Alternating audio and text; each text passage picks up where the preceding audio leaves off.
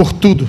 Eu convido, e o título da mensagem desta noite, você já pode ver em tela, se denomina Como Pedro Via as Pedras. Eu convido a que você abra a sua Bíblia na primeira carta que o apóstolo Pedro escreve.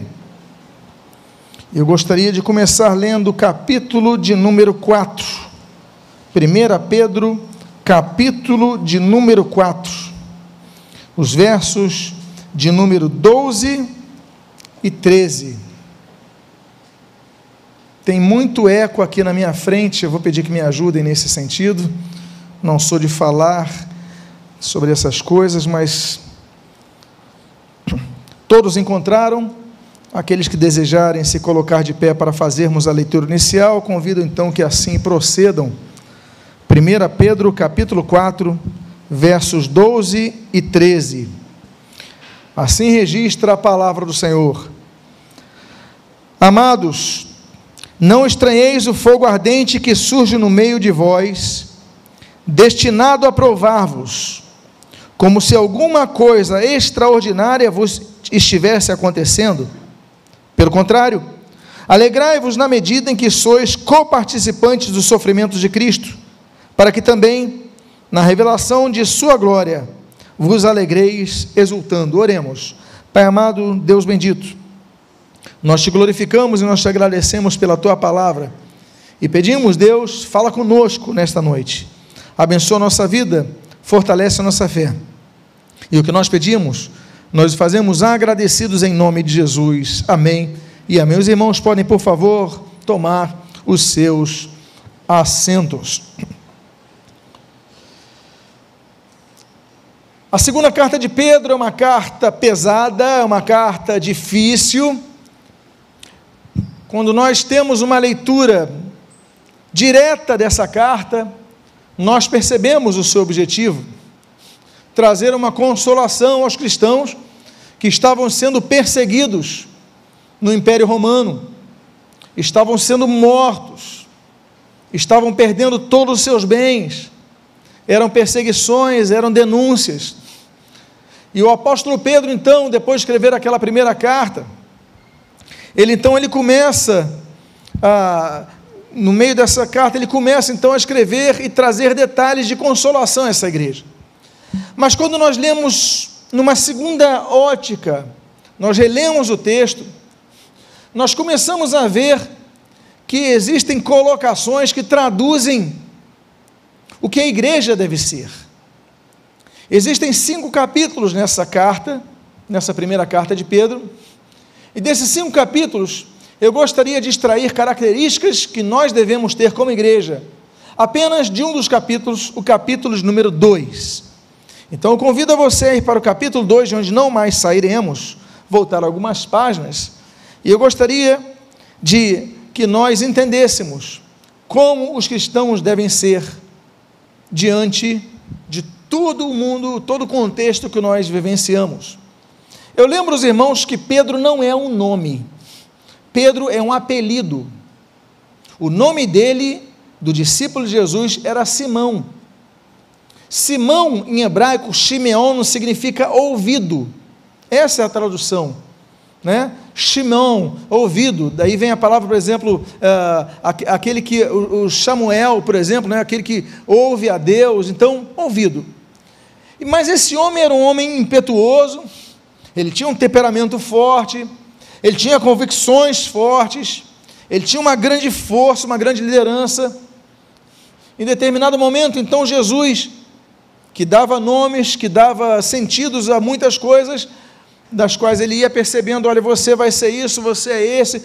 Jesus ele chega para Pedro e fala: olha, ou você Kefa em, em aramaico, né? Você vai se chamar agora Pedro. Não é mais Simeão, não é aquele que ouve. Você é uma pedra. Eu não sei qual foi o propósito em relação a mudar a forma de chamar Simeão ou Simão porque eu não sei se ele era muito tarde, era muito rápido em ouvir, então ele não era tanto ouvidos, ele era muito de ação. Os irmãos se lembram quando na, nos períodos, momentos finais do Senhor Jesus Cristo, que ele pega uma faca e corta a orelha de Malco, aquele servo do sacerdote. Ele é impetuoso, ele é rápido, ele é muito dinâmico, então ele não era Simeão. Jesus falou: Você não é Simeão, você é uma pedra, você tem firmeza. Só que, nesse texto, nós começamos a ver que uma das características da igreja é que nós devemos também ser pedras. Veja você a primeira característica que está nesse versículo, no capítulo número 1, capítulo número 2, primeira carta, versículos 4 e a primeira parte do versículo 5 diz assim: Chegando-vos para ele a pedra que vive, mais uma pedra aqui, rejeitada assim pelos homens, mas para com Deus eleita e preciosa, também vós mesmos, como pedras que vivem. Olha só, vós mesmos, pedras que vivem. Sois edificados casa espiritual. Três pedras envolvidas nesse versículo. Primeiro é o escritor, Pedro, pedra. Segundo é o Senhor Jesus, que ele fala, a pedra que vive, chegando-vos para ele. E a terceira pedra, nós, como ele termina o texto, vós mesmos, pedras que vivem. E que ele usa essa, essa, essa terminologia para apontar o edifício. Vós, seus pedras que vivem, sois edificados casa espiritual. As casas não eram construídas na areia, a não ser que você fosse aquela pessoa apressada. Você fazia uma, uma uh, abria um buraco, você tirava o máximo de pedras afofadas e até onde não tivesse mais terra, tivesse pedra, e ali você começava a colocar pedras. E aí você construía pedras. Isso dá trabalho. O Senhor Jesus fala sobre a parábola, a parábola que finaliza o sermão do monte. Ah, Mateus capítulo número é, 7, Jesus fala os dois fundamentos das duas casas. Era exatamente isso. Nós somos edificados casa espiritual. A pedra fundamental é Cristo. Ele é o alicerce, é a pedra de esquina, mas nós somos pedras dessa construção. A igreja não sou eu, a igreja não é você, a igreja não é ele, a igreja somos nós. Tanto é que o termo grego eclesia, que se traduz como igreja, é não existe a singularidade em si.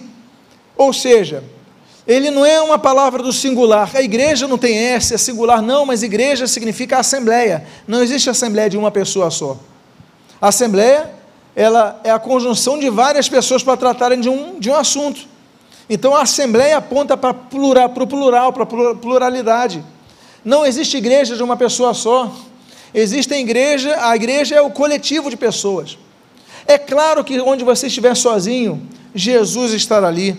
Ainda que você ande pelo vale da sombra da morte sozinho, Jesus estará ali contigo. Mas quando Jesus ele fala em Mateus, olha, onde dois ou três estiverem reunidos em meu nome, ali estarei. Por que, que ele não diz onde um estiver reunido em meu nome? Porque a gente se reúne como igreja, no coletivo, para adorarmos a Deus no coletivo, para unirmos os nossos talentos, nossos dons no coletivo, para cada um oferecer algo e a igreja toda ser edificada. Pedras. Construindo casa espiritual, três pedras, o compositor, Jesus e nós, a igreja. Nós vemos pedras em vários momentos da Bíblia com vários significados. Nós temos Gênesis capítulo 28, quando a Bíblia diz que Jacó, ele está muito cansado, ele se deita para dormir, ele não tem uma pousada próxima, acabaram as forças desse homem, ele vai dormir. Mas diz a Bíblia que ele usa então uma pedra como travesseiro. Mas ainda assim, ainda que ele não tivesse forças, ainda que ele não tivesse conforto, eu nunca dormi com um travesseiro, uma pedra como travesseiro. Eu imagino que talvez nenhum de nós tenhamos é, tido essa experiência, mas eu imagino que seja muito ruim você virando o rosto e batendo na pedra. Por que, que ele não dormiu na terra? Porque provavelmente aquele local era cheio de pedras, mas não tinha mais força para andar. Eu fico imaginando Jacó quase desmaiando, sem forças para alcançar um local melhor. Ele simplesmente deita, vai pegando no sono e dorme mais ainda assim. Deus lhe mostra aquela escada. Ainda assim, ele tem uma visão. Eu quero dizer para vocês, esse primeiro aprendizado de pedra, é que ainda que nós estejamos onde não queremos estar, ainda que nós estejamos vivendo uma fase da vida difícil, ao ponto de dormirmos em pedra, com travesseiro de pedra, não termos conforto, não temos o que nós queremos, ainda assim Deus falará ao seu coração, como falou a Jacó. Deus é um Deus que fala em todo tempo. Deus fala na igreja através da sua palavra, claro que fala, a palavra de Deus, onde ela é aberta, ela está falando, mas Deus pode falar a você em sonhos, pode falar a você através de outras pessoas que enviem, um anjo que envie na sua vida, através de uma música que você ouça. Então sempre esteja atento, porque ainda que você viva momentos de dificuldade, Deus está falando contigo. Eu não sei como você chegou aqui nesta noite. Eu não sei quem te convidou a vir esta noite. Eu não sei a motivação que te fez sair de casa, ainda mais na chuva que nós tivemos, para você estar aqui nessa noite. Eu não sei o que te fez ligar na internet, estar assistindo esse site e ouvindo essa mensagem nesse momento. Uma coisa eu sei, é que independentemente do momento que você viva, Deus falará ao seu coração. Há uma outra, um outro momento que nós vemos pedras. Há um momento que nós vemos pedras quando aquele homem chamado Moisés, o homem a quem Deus chama no Monte Horebe, ele volta para o Monte Horebe. Ele é chamado no Êxodo capítulo 3, no Monte Horebe, ali ele tem então a, aquela palavra de Deus, a sarça ele vai para o Egito, ele vai para aquela região onde está o palácio de Faraó e tudo aquilo que os irmãos conhecem acontece, mas ele volta para o Monte Horebe. Desta vez, Deus o chama. Desta vez, passam-se 40 dias, 40 noites.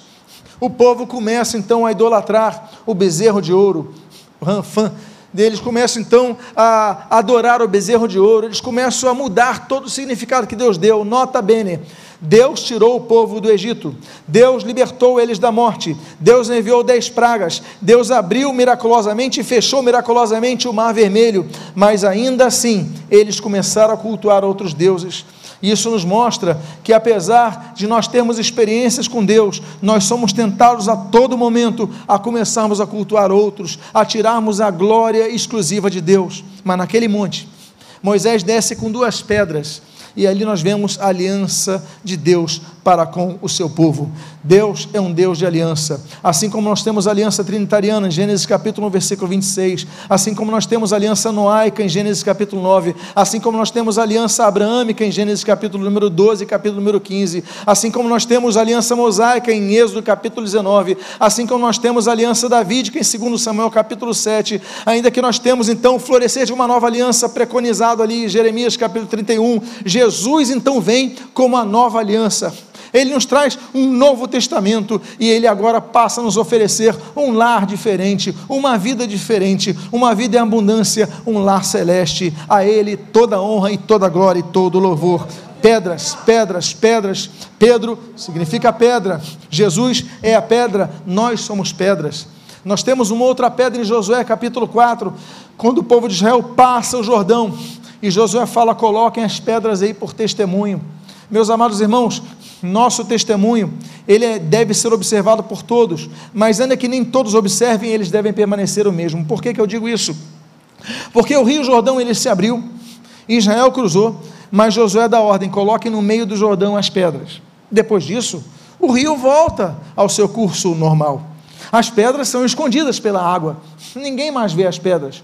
Os únicos que viram as pedras foram os israelitas que passaram pelo rio. Depois as águas subiram, mas as pedras permanecem lá. Nós devemos dar bom testemunho, não é apenas quando estamos em frente aos irmãos, não apenas quando estamos perto dos nossos amigos, mas nós devemos dar bom testemunho em todo momento, onde nós estivermos, onde ninguém, ninguém nos conheça, nós devemos dar um bom testemunho de Deus. Amém, queridos? Então, há pessoas, por exemplo, só fazem boas obras se, se alguém fotografar. Hoje é assim. Aí você coloca no Instagram, olha, fiz boas obras, aí você dá aquela esmola, dá aquele sorriso, faz a selfie, a pessoa até está puxando o teu dinheiro, você não segura, porque ainda não saiu a foto aqui. Segura. Aí depois que sai a foto, agora pode ficar com o dinheiro. Tem pessoas que são assim não é verdade? Agora, longe das câmeras, elas são completamente diferentes. Por quê? Porque o rio voltou ao seu curso normal, porque ninguém mais está vendo aquelas pedras de testemunho. E nós aprendemos com isso, então, que as pedras, elas nos apontam a um testemunho que nós devemos ter, um testemunho de fidelidade ao Senhor. Existe uma pedra que recebe o um nome. Olha, quem aqui tem cachorro? Faço uma pergunta: quem aqui tem cachorro? Você, quando ganhou o cachorro, comprou o cachorro, é, adquiriu o cachorro, você colocou um nome nele? Então, tem gato, tem passarinho, você, você coloca nome nas coisas. Agora eu pergunto uma coisa para vocês: alguém aqui tem uma pedra de estimação? Ninguém tem uma pedra? Tem? Colocou nome na pedra, minha irmã? Então a irmã tem uma pedra de estimação, mas não colocou o nome na pedra. Por quê? Não é comum, isso não é comum. Mas existe uma pedra na Bíblia que ganha o um nome. Essa pedra se encontra em 1 Samuel, capítulo número 7, e o nome dela é Ebenezer e significa pedra de ajuda, ou como contextualiza hermeneuticamente o texto, até aqui nos ajudou o Senhor. Pedra recebendo o nome, por quê? Porque aquela pedra aponta ao fato de que a vitória veio do Senhor. A vitória não veio de minhas forças, a vitória não veio de minha capacidade, a vitória não veio dos meus contatos, a vitória veio do Senhor. É Deus que te dá força, é Deus que te dá capacidade, é Deus que envia os contatos que abençoam a sua vida, mas a vitória vem dele. E é por isso que tudo que nós fazemos deve atribuir glória a Deus, a glória do Senhor. Ah, mas eu consegui a luta porque eu, eu, eu venci aquela luta, aquele, porque eu me preparei, porque eu treinei. Claro, você tem méritos. Agora, tudo o que nós fazemos, toda a vitória que nós temos, nós temos que atribuir a Deus, porque Ele nos deu saúde. Você pode ter treinado e no dia da luta você passar mal, você se esquecer, você, então naquele momento você fala: Senhor, muito obrigado, porque a vitória vem de Ti. Nos lembramos então disso quando falamos de pedras. Quando falamos de pedras, nos lembramos de uma pedra grande, como Ebenezer, né? uma pedra que todos viam, todos liam, todos observavam, mas nós também temos pedras tão pequenas tão pequenas, como aquela de 1 Samuel capítulo número 17, que Davi pega então naquele ribeirinho, ali no vale de lá, perto de Telazeca, ele pega cinco pedrinhas do ribeiro. Cinco pedrinhas. Eu lembro até hoje quando nós estivemos lá. Ah, quando eu fui lá, foi uma emoção muito grande. Alguns irmãos me acompanharam naquela viagem. Aquela viagem nós subimos ali, pegamos cinco pedrinhas e nós olhamos aquele vale, o vale de Elá. E nós falamos: olha, desse lado ficava o exército de Israel, desse lado ficava o exército dos filisteus, ali estava Golias, vamos atacar as nossas pedras nele. Foi um momento muito especial. Mas o fato é que nós às vezes nos perguntamos: oh, mas por que, que ele pega cinco pedras se ele só acerta uma em Golias? Porque era uma mensagem profética. Quando nós falamos de lideranças, nós falamos que a metodologia de Jesus sempre foi a de fazermos discípulos. Jesus podia ter pregado o evangelho sem nenhum discípulo, não é verdade? Jesus precisava de alguém? Não precisava de ninguém. Mas ele chamou doze apóstolos, doze discípulos, e aí ensinou eles a fazerem outros, outros discípulos, outros discípulos. Tanto é que em Lucas capítulo 10 nós temos 70 discípulos dos 12 já viraram 70. E depois nós temos 120 ali assentados em Jerusalém, naquele cenáculo onde desceu o Espírito Santo em Atos capítulo 2. O fato é que a igreja deve gerar discípulos. Aí você fala, pastor, o que que isso tem, qual é a relação que isso tem com as cinco pedras que Davi pega naquele ribeiro, tendo acertado a primeira? Porque Davi e seus discípulos foram chamados de matadores de gigantes. Eles mataram não apenas Golias, mas mais quatro gigantes, totalizando cinco gigantes. Foram cinco pedras que simbolizavam os cinco gigantes: aquele do momento, que era Golias, e os quatro que se levantariam depois contra Israel. Portanto, essas pedras do ribeiro nos lembram, amados irmãos, que nós devemos lutar com o que nós temos em mãos. Davi tinha à disposição a armadura de Saul. A Bíblia diz que Saul era um homem alto. A Bíblia diz que Saul tinha um belo porte, era uma pessoa de bela aparência, era uma pessoa alta e que seus ombros sobressaíam sobre o povo. Ou seja, se a média do povo era 1,60m, 1,70m, ou 1,70m, alguns, 1,70m algo, então ele pelo menos devia ter 1,90m. Saul era um homem forte, era um homem alto, então a armadura dele naturalmente era grande vão colocar armadura em Davi. Davi não consegue nem se mexer direito. Davi, a Bíblia diz que era, era uma pessoa de uma aparência muito, muito simples, muito pequena, muito. Era um, enfim, ele não conseguiu. Ele falou: eu não vou usar essa espada agora. É, depois ele vai usar a espada mais pesada de todas. Mas o fato é que ele vai falar: para derrubar, eu tenho essas pedrinhas daqui. Eu vou usar o meu estilingue, a minha tiradeira, a minha funda, e vou derrubar com as armas que eu tenho Você pode não ter as armas que o irmão do seu lado tem.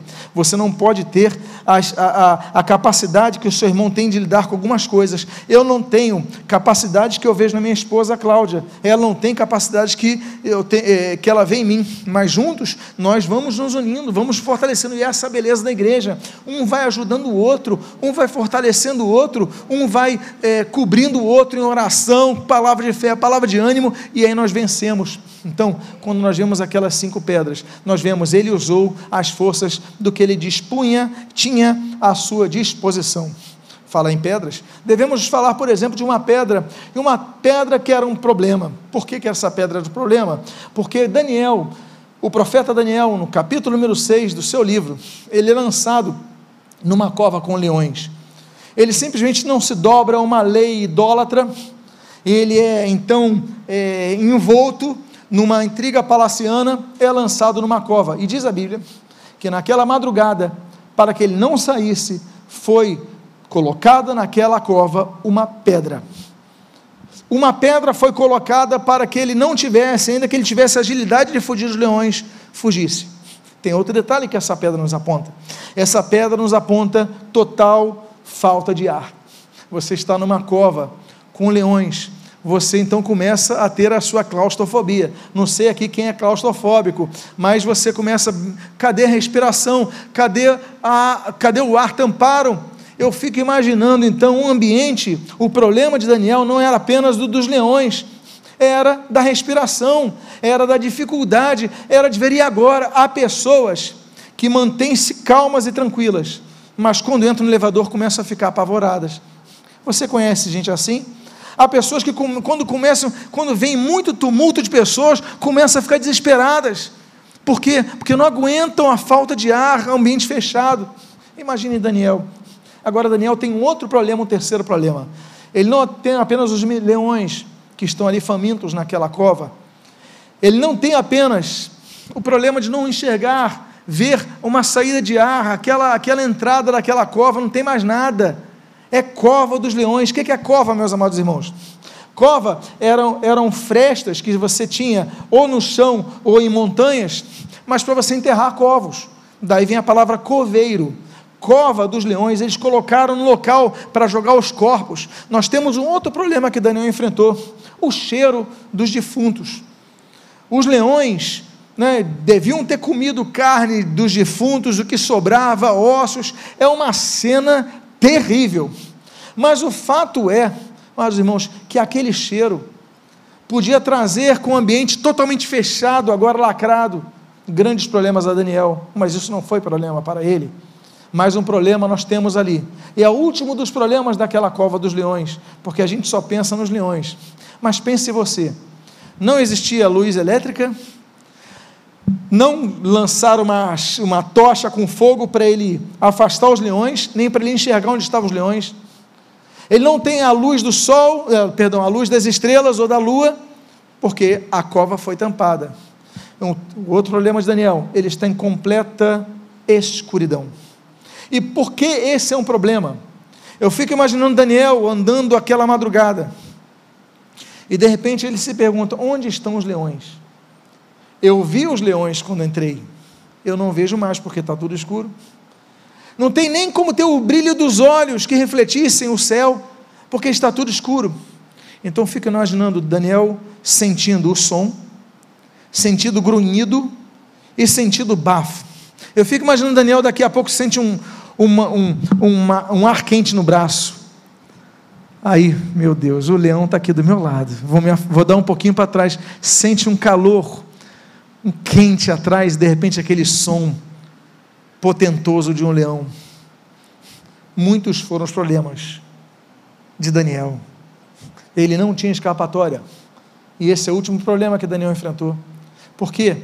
Se a cova ela podia ser um local baixo, mas ele podia escalar aquela cova, mas ele não podia ter força para tirar aquela pedra.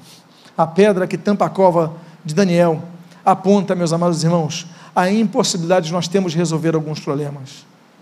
Problemas embaixo, problemas em cima, problemas de respiração, problemas de cheiro, problemas de doenças. Sim, porque corpos que estão é, apodrecendo, elas não apodrecem sem larvas, sem doenças. Meus irmãos, a situação de Daniel era a pior de todas. Mas quando, no dia seguinte, aquela pedra é retirada, Daniel está intacto. O que eu quero dizer para vocês, Pedro, vendo as pedras, é que quando nós estamos em situações difíceis, ainda que tenha pedras fechando as nossas vidas, mas Deus, que permite que nós passemos por provas, um dia tira aquela prova, porque não há tentação maior do, daquela qual nós possamos suportar. Deus tira a pedra. Ah, mas Deus me leva para o deserto? Deus leva para o deserto. A Bíblia diz em Deuteronômio capítulo 8, versículo 2: Para o deserto foi que eu vos enviei. Deus envia o povo para o deserto. Ah, mas por que, que Deus me enviou deserto? Faço tudo certinho. Eu procuro orar, eu procuro ler a Bíblia, eu não falto aos cultos, eu sou correto em tudo. Por que, que Deus me leva no deserto? Eu não mereço. Aí você abre as páginas do Novo Testamento, em Mateus capítulo 4, Lucas capítulo 4, e a Bíblia diz: E o Espírito de Deus levou o Senhor Jesus ao deserto. Ou seja, Jesus, se você não tem culpa, se você não merece ir para o deserto, eu pergunto: você merece menos do que Jesus? Mas Jesus foi levado para o deserto e não ficou um dia, e não ficou dois, e não ficou quatro, nem duas semanas. A Bíblia diz que Jesus ficou um mês e dez dias. Jesus ficou 40 dias no deserto, sozinho, sendo tentado apenas por Satanás. Pedras. Pedras que nos apontam a isso. Outra pedra que nos aponta, por exemplo, João. João capítulo 1 fala dessa pedra. Quando Jesus muda o nome de João, de Simão, João, perdão, de Pedro, Simão para Pedro, Jesus muda o nome dele, porque vê aqui, o atributo dele não era ouvir, o atributo dele era a firmeza que ele tinha, era a impetuosidade que ele tinha. Jesus nos conhece não como nossos pais, ou conhecem ou projetam que sejamos, porque o pai, ele falou: não, essa pessoa vai ouvir bem, vai ouvir as pessoas, vai ser um psicólogo. É, e você vê Pedro completamente diferente. É, você vê Pedro e Jesus fala: você não é isso, você é outro. Deus te enxerga de uma forma diferente, Deus te enxerga de um outro, com um outro nome. É por isso que mais uma pedra é citada. A Bíblia diz em Apocalipse capítulo 2 que no céu nós teremos um outro nome. A Bíblia diz que nós, por exemplo, quando morrermos, receberemos um novo corpo. 1 Coríntios, capítulo número 15, diz que nós receberemos um corpo incorruptível, ou seja, sem a corruptibilidade, a corrupção que nós temos do corpo que tem aí a corrupção do pecado. Esse corpo fará com que nós tenhamos uma aparência diferente. Eu não sei se você gosta de se ver no espelho, mas saiba de uma coisa: não se acostume muito com isso, porque quando você ressuscitar, você vai ter um corpo com aparência diferente. Por que, que eu digo isso? Primeiro lugar, nós temos várias é, conjunções é, que fazem que, que nós temos a aparência atual. É tudo herdado pelo, por exemplo, DNA e muitos, muitas questões, características de enfermidades do passado e tantas outras coisas que vão fazendo com que nós sejamos da forma que nós tenhamos. Mas o Senhor Jesus, a Bíblia diz em Lucas capítulo de número 24, quando Jesus, ele, por exemplo, ele tem os seus discípulos, ele prega para os seus discípulos, ele anda com os seus discípulos, ele manda os 70 discípulos, mas Jesus ele morre naquela sexta-feira. Depois que Jesus ressuscita, ele está no caminho de Emaús e dois discípulos o acompanham. E a Bíblia diz que os dois não reconhecem pela sua fisionomia, eles só reconhecem depois quando a partir do pão. Meus amados irmãos, ou seja, nós teremos um corpo diferente. Mas por que, que eu digo a pedra? E o que, que a pedra tem relação com isso? Apocalipse 2 diz que além de nós termos um novo corpo, nós receberemos um novo nome. Um nome que está escrito, segundo o apóstolo João diz, numa pedrinha branca. Quando chegarmos no céu, nós pegaremos uma pedrinha branca e ali estará o nosso novo nome. Se você notar, os judeus ao longo da história, eles costumam ter dois nomes. Eles têm um nome hebraico, né, o nome israelita, e eles têm o um nome da sociedade onde eles estão. Então há pessoas que na sua frente se chamam, têm um nome, mas na sinagoga recebem outro nome. Né? Então nós temos isso, é um costume, não apenas dos hebreus, mas de outros povos. E esse costume, ele será mantido. Há várias pessoas que mudaram seus nomes na Bíblia. Sarai para Sala, Abrão para Abrão, nós temos Jacó para Israel, nós temos Saulo para Paulo, nós temos tantos outros nomes que a Bíblia cita de pessoas que mudaram seus nomes ou tiveram seus nomes mudados. O fato é que nós também o teremos. Então eu sei que não serei Lutero. Qual é o meu nome? Não sei, mas o meu estará escrito numa pedrinha branca. Falar em pedra, nos lembramos também, por exemplo, João capítulo 11, uma outra pedra em um outro momento muito difícil. A Bíblia diz em João capítulo 11 que o Senhor Jesus, ele é comunicado da morte de um amigo, Lázaro. E quando Jesus então depois aparece lá naquela aldeia próxima a Betânia, na região de Betânia, Jesus chega para Lázaro e fala: Lázaro, sai daí e ele manda as pessoas removerem a pedra. O que, que, era mais difícil? Todos já ouvimos né, essa, essa pergunta, que é uma pergunta retórica, porque já traz a resposta em si. O que, que era mais difícil? Jesus remover a pedra ou ressuscitar Lázaro? Naturalmente, o mais difícil era ressuscitar Lázaro, e ele o fez. Agora, mover a pedra Mover a pedra era o que nós podemos fazer, era o que as pessoas de Betânia podiam fazer. Então eles moveram as pedras. Há milagres que Jesus vai fazer, porque você não faz milagres, Jesus faz milagres. Mas aquilo que você pode fazer, ele vai deixar que você faça. A questão não é, ah, eu tenho que conseguir um emprego, Deus vai me dar e você fica descansando o dia inteiro, não pesquisa, não busca, não manda currículo. Não, a sua parte você tem que fazer. O milagre Deus opera, mas você tem que se esforçar e você tem que fazer. Quando vocês ouviram esse louvor maravilhoso, vocês pensaram, bom, mas eles foram maravilhosos, que louvor maravilhoso. Hoje pela manhã, hoje pela noite, olha que maravilha de louvor mas eles se esforçaram, eles desenvolveram técnicas ao longo de suas vidas, eles ensaiaram as músicas, eles vieram para o ensaio mais cedo, e aqui o que nós ouvimos, o que nós aqui celebramos no louvor de hoje, é fruto de esforço, sim, é fruto de dedicação, porque é o que eles podem fazer. Agora, o mover do Espírito Santo na igreja, aí é com o Espírito Santo, não é mais com eles, não é mais conosco, nós somos apenas instrumentos. Eu gosto muito desse termo, instrumentos. Aquela pedra foi removida, e aquela pedra nos ensina que nós devemos fazer a nossa parte para que Deus então faça a parte dele, que é a parte do impossível para nós. Há uma outra pedra que nós vemos. Essa outra pedra está em João capítulo número 20. Essa outra pedra, amados irmãos, é a pedra onde Jesus é sepultado. Jesus é sepultado num, num, numa, num jazigo, ah, numa tumba que não era dele, era de um homem rico que fazia parte do sinédrio chamado José, de uma cidade lá de Arimateia. E que coisa bonita. José então dá ali no jardim, era um homem de tantas posses que ele tinha o sepulcro dele. Ele comprou, ele mandou fazer, e a Bíblia diz que tinha em frente um belo jardim. Tanto é que quando as Marias vão visitar, elas pensam que Jesus que ali estava era quem? Era o jardineiro e não deixa de ser. Por quê? Porque Jesus é a rosa de Sarão profetizada. Olha que coisa bonita. Ele é o lindo jardineiro, ele é bendito jardineiro, ele é a própria flor e que exala a pureza, a beleza. Ele, nós somos, nós temos, nós exalamos o perfume de Cristo em nossas vidas. Então, meus amados irmãos, quero dizer para vocês que em João capítulo número 20, Jesus é sepultado, mas diz a Bíblia que é colocado uma pedra. É uma pedra muito difícil de se mover havia guardas na frente, mas diz a Bíblia que houve um tremor e aquela pedra se moveu. O que, é que eu quero dizer para vocês? Quando a pedra é plausível de que seja mudada por nós, nós devemos fazer como na aldeia de Betânia, em João capítulo 11. Mas quando não conseguimos fazer, Deus move a pedra. Então nós temos três pedras movidas aqui. Uma por ordem do rei na manhã após aquela difícil madrugada, quando libertou aquele homem chamado Daniel, o profeta. A segunda é a pedra que nós mesmos removemos, aquela pedra que nós removemos. Deus faz o um milagre, né, é, ressuscitando Lázaro. E a terceira é a pedra que Deus remove quando nós não temos condições de remover, e a ressurreição de Cristo é um fato.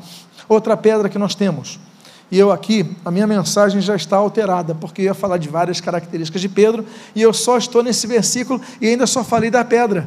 Nem falei do termo vida, nem falei da casa é, espiritual edificada, mas, meus amados, o que eu quero dizer, pedras, essas pedras, elas nos lembram do primeiro transplante de coração na história. Ah, quando foi o primeiro transplante de coração na história? Anos 70, eu acho. Eu sei que foi na, um médico sul-africano que fez o primeiro transplante de coração. Foi uma coisa inesquecível na ciência humana.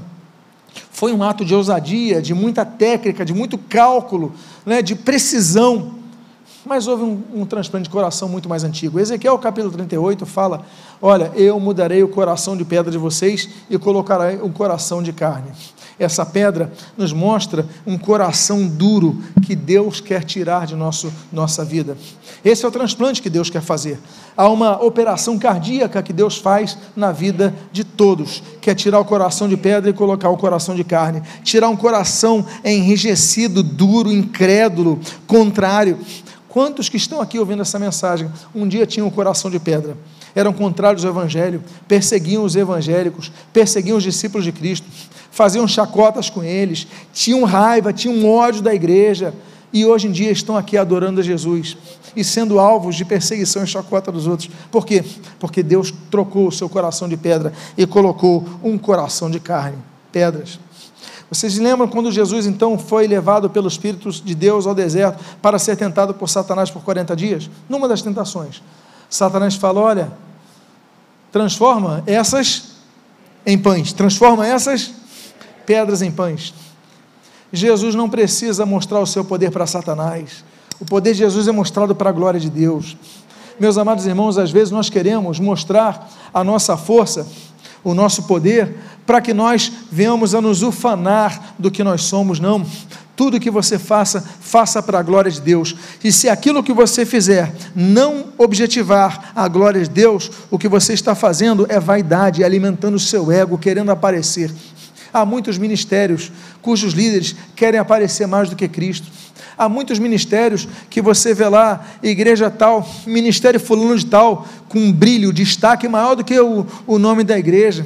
A pessoa fala, a pessoa aparece, a pessoa quer a glória para ela. Satanás sempre quis isso, desde os primeiros tempos. Ezequiel fala sobre isso no capítulo 28, Isaías fala sobre isso no capítulo 14. A Bíblia fala desse desejo de Satanás de receber a glória. Como mencionei pela manhã, segundo os Coríntios capítulo 6, fala sobre isso. Ele quer aquela adoração. E aqui nós vemos Mateus capítulo 4, Satanás querendo adoração. Olha, tudo isso te darei se prostrar me adorares. Mas Jesus falou: Olha, nem só de pão, Satanás, é transformar pedra em pão, nem só de pão, Satanás. Jesus está citando a Bíblia. Deuteronômio capítulo 8, nem só de pão viverá o homem, mas de toda a palavra que procede da boca de Deus. Jesus contra-ataca Satanás com a palavra. Nós devemos contra-atacar Satanás com a palavra, por quê? Porque ele, o que ele nos oferece visa nos derrubar, mas quando nós estamos é, guarnecidos pela palavra, nós então enfrentamos com nossa fé Satanás e nós resistimos a Satanás. E a Bíblia diz que quando chegados a Deus, resistindo a Satanás, o que, que ele faz? Qual é a única alternativa dele? Fugir de nós. Quantos podem glorificar a Cristo nesse momento? Pedras. O primeiro milagre do Senhor Jesus teve pedras envolvidas. Por quê? Porque havia seis talhas de água numa festa de casamento. Acabou o vinho. Como é que se acaba o vinho rapidamente numa festa de casamento? Não sobrou mais. E aquilo era produto que ah, eu tenho vinho e tal, não sei, eu vou oferecer água para os meus convidados. As festas naquela época duravam sete dias, porque as pessoas vinham de longe, não tinha transporte rápido, então elas não, você para uma semana para essa festa, ver parentes e tal, tinha que haver vinho.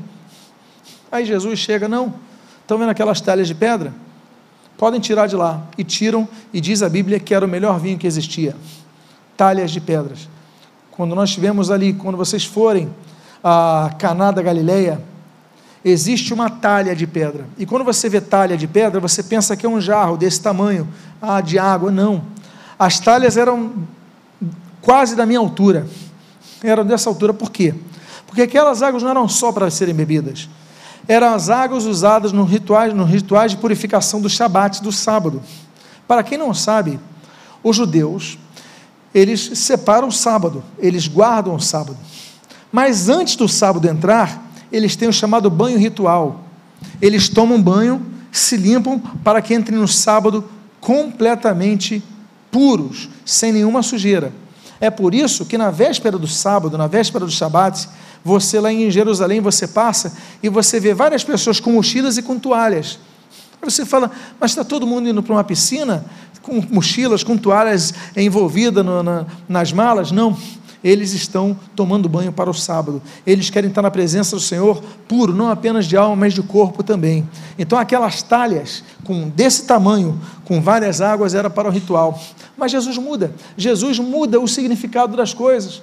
Por quê? Porque as pessoas tinham água para o ritual, mas viviam tristes. E Jesus então transforma o desespero em alegria. Ele transforma o nosso pranto e nos coloca com vestes de louvor. Não foi assim que aconteceu, por exemplo, com Esther. Que coisa bonita, né? Aquele, os trajes de, de pano de saco, de cinzas, de Mordecai e do povo judeu se transformaram em vestes de louvor. Que coisa bonita. Pedras, pedras, pedras. Existe uma pedra, portanto, que é a pedra mais importante de todas. É a pedra mais fundamental, porque nós somos pedras. Nós somos pedras dessa construção. A igreja não sou eu, a igreja não é você, não é ele, a igreja somos nós. Nós fazemos parte dessa construção. Jesus está no meio dessa pedra, dessa construção. Mas a Bíblia diz em 1 Coríntios capítulo 10 que ele é a rocha que nunca se abala. Agora não quero mais falar de uma simples pedra, eu quero falar de uma rocha. Por quê? Porque as pedras se abalam. Quando você vê terremotos, você vê aquelas pedras rolando, não é isso? Quando vem vulcão, o vulcão é, erupciando-se, então vem aquelas pedras começam a rolar. Pedras saem do lugar. Até mesmo se houver um terremoto, um acidente de carro numa casa com pedras, as casas vão cair. Mas Jesus, Jesus é aquela pedra que é profetizada por Ezequiel, que é falada por Paulo em Efésios. Jesus, em 1 Coríntios 1 Coríntios capítulo 10 diz que a pedra é a rocha que nunca se abala. Por quê? Porque a rocha está firmada, a rocha não se move. A diferença da pedra para a rocha é que a rocha está firmada, a sua base é a, é a própria terra, a própria, a própria esfera, e as pedras estão acima da rocha. Jesus não é uma simples pedra, Jesus é a rocha, e ele é colocado como pedra quando a Bíblia o chama de pedra angular. Eu não fiz arquitetura e tampouco fiz engenharia. Mas os arquitetos e engenheiros que estão nos ouvindo, eles entendem muito bem que ah, o princípio de uma boa construção é o ponto onde você vai colocar a sua estrutura. Naquela época, era fundamental você ter as bases e começar com uma esquina. Você não começava um muro é, pelo meio, você começava com as esquinas, uma desse lado, uma desse lado, e você levantava e ali montava uma espécie de coluna lateral, e a partir dali montava outra e pronto. Depois você juntava as pedras do meio, e elas davam força. Quando nós vemos, por exemplo, construções dos romanos, eles foram muito hábeis nisso. Nós conhecemos, por exemplo, construções que vão da época de Cristo. Quando você vai em Cesareia Marítima, você vê aqueles arcos que foram mandados construir em Cesareia por Herodes. Herodes foi um grande construtor, independentemente do quão maligno ele era, mas nós temos obras dele que até hoje estão em pé. Qual era o segredo? O segredo da boa construção começar com as colunatas, as colunas de lado, essa estrutura e depois vai montando de dentro. E ali elas façam uma força, não sei se é centrípeta, centrífuga, agora eu não sei porque é na minha área, mas eu sei que elas faziam força umas contra as outras e permanecem de pé até os dias de hoje. Não há como nós construirmos a nossa casa espiritual se não tivermos na nossa esquina, na nossa a quina da nossa vida, essa pedra for Cristo, porque nos abalaremos. As tempestades vêm, os ventos assopram com força, os rios levantam e muitas casas vão à ruína. Mas aquele que está construído sobre a rocha, e essa rocha é Cristo, jamais se abalará. Eu quero encerrar esse culto fazendo um convite a você, a você, pedra viva, porque o texto diz: vós, pedras que vivem. Por quê? Porque as pedras não vivem, as pedras são minerais. Não estou falando de animais, não estou falando de vegetais, não estou falando de nada, estou falando de pedra Pedra não vive, pedra não tem vida. Mas a Bíblia nos contradiz, porque ela diz: vocês, igreja, vocês são pedras que vivem. Sim, o mundo pode não conhecer a vida que nós temos, mas nós temos a vida. E eu quero dizer para você que aqueles que conhecem a Cristo conhecem a verdadeira vida. Convido a que você fique, por favor, de pé. Eu quero fazer uma oração por sua vida. Eu quero dizer para vocês que nós somos edificados. Casa espiritual. Quando a Bíblia diz somos edificados, a Bíblia diz não nos auto-edificamos. Alguém edifica por nós. Ah, e nós temos então o Senhor Jesus no comando de nossa vida, é nele que nós somos edificados, não somos edificados sem ele, sem ele nada somos, sem ele nada podemos fazer, mas em Cristo, ah, em Cristo nós falamos aquilo que o apóstolo Paulo fala em Filipenses capítulo 4, versículo 13: olha, tudo posso naquele que me fortalece. Eu posso ter fome, eu posso passar por dificuldade, eu posso passar por doença, eu posso passar por desemprego, eu posso passar por perseguição, mas em Cristo eu posso todas as coisas. Por quê? Porque eu tenho aquela paz, aquela paz que só Jesus pode dar. Eu convido você a fechar os seus olhos nesse momento. E eu gostaria de fazer uma pergunta. Alguém aqui nesta noite que quer entregar a sua vida ao Senhor Jesus Cristo como seu único e suficiente Salvador, quer dizer, Senhor, eu quero entregar minha vida exclusivamente a Ti. Alguém aqui em nosso meio quer entregar a sua vida a Jesus nesta noite? Alguém aqui que está afastado dos caminhos do Senhor, mas quer voltar para a casa do Pai nesta noite? Alguém aqui que queira retornar a Cristo nesta noite? Eu quero fazer uma oração, porque muitas pessoas estão assistindo essa mensagem pela internet. Pessoas de outros lugares, de outras cidades, outros países, não sabemos, mas a palavra lhe chega. E se você é uma dessas pessoas, eu quero orar por sua vida, para que você se torne casa espiritual firmado na rocha que nunca se abala, que é Jesus Cristo, só Jesus. Jesus é o nosso tudo, Jesus é o nosso fundamento, Jesus é a nossa vida. Pai amado, abençoa a vida de todo aquele em cujo coração essa semente adentrou, é, adentrou em terra fértil. Pai amado, que essa, que essa semente ela se desenvolva, cresça e frutifique, dando frutos espirituais para a vida de cada um.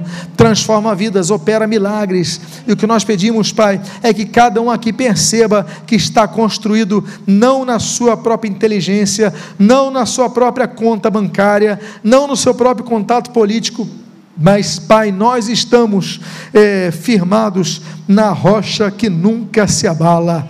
Em nome de Jesus, abençoa o teu povo, guarda o teu povo, fortalece o teu povo e que nós sejamos essas pedras vivas, pedras vivas pedras vivas. Sim, Pai, pedras que vivem. O que nós pedimos, em nome de Jesus, nós te agradecemos. Amém e amém. Quantos podem glorificar a Cristo e agradecer ao Senhor, porque Ele é a rocha que nunca se abala. Eu quero fazer uma oração encerrando esse culto ao Senhor. E você que é pedra viva, diga glória a Jesus. Quem é pedra morta, não fale nada, mas quem é pedra viva, diga louvado seja Jesus. Ele é a minha rocha.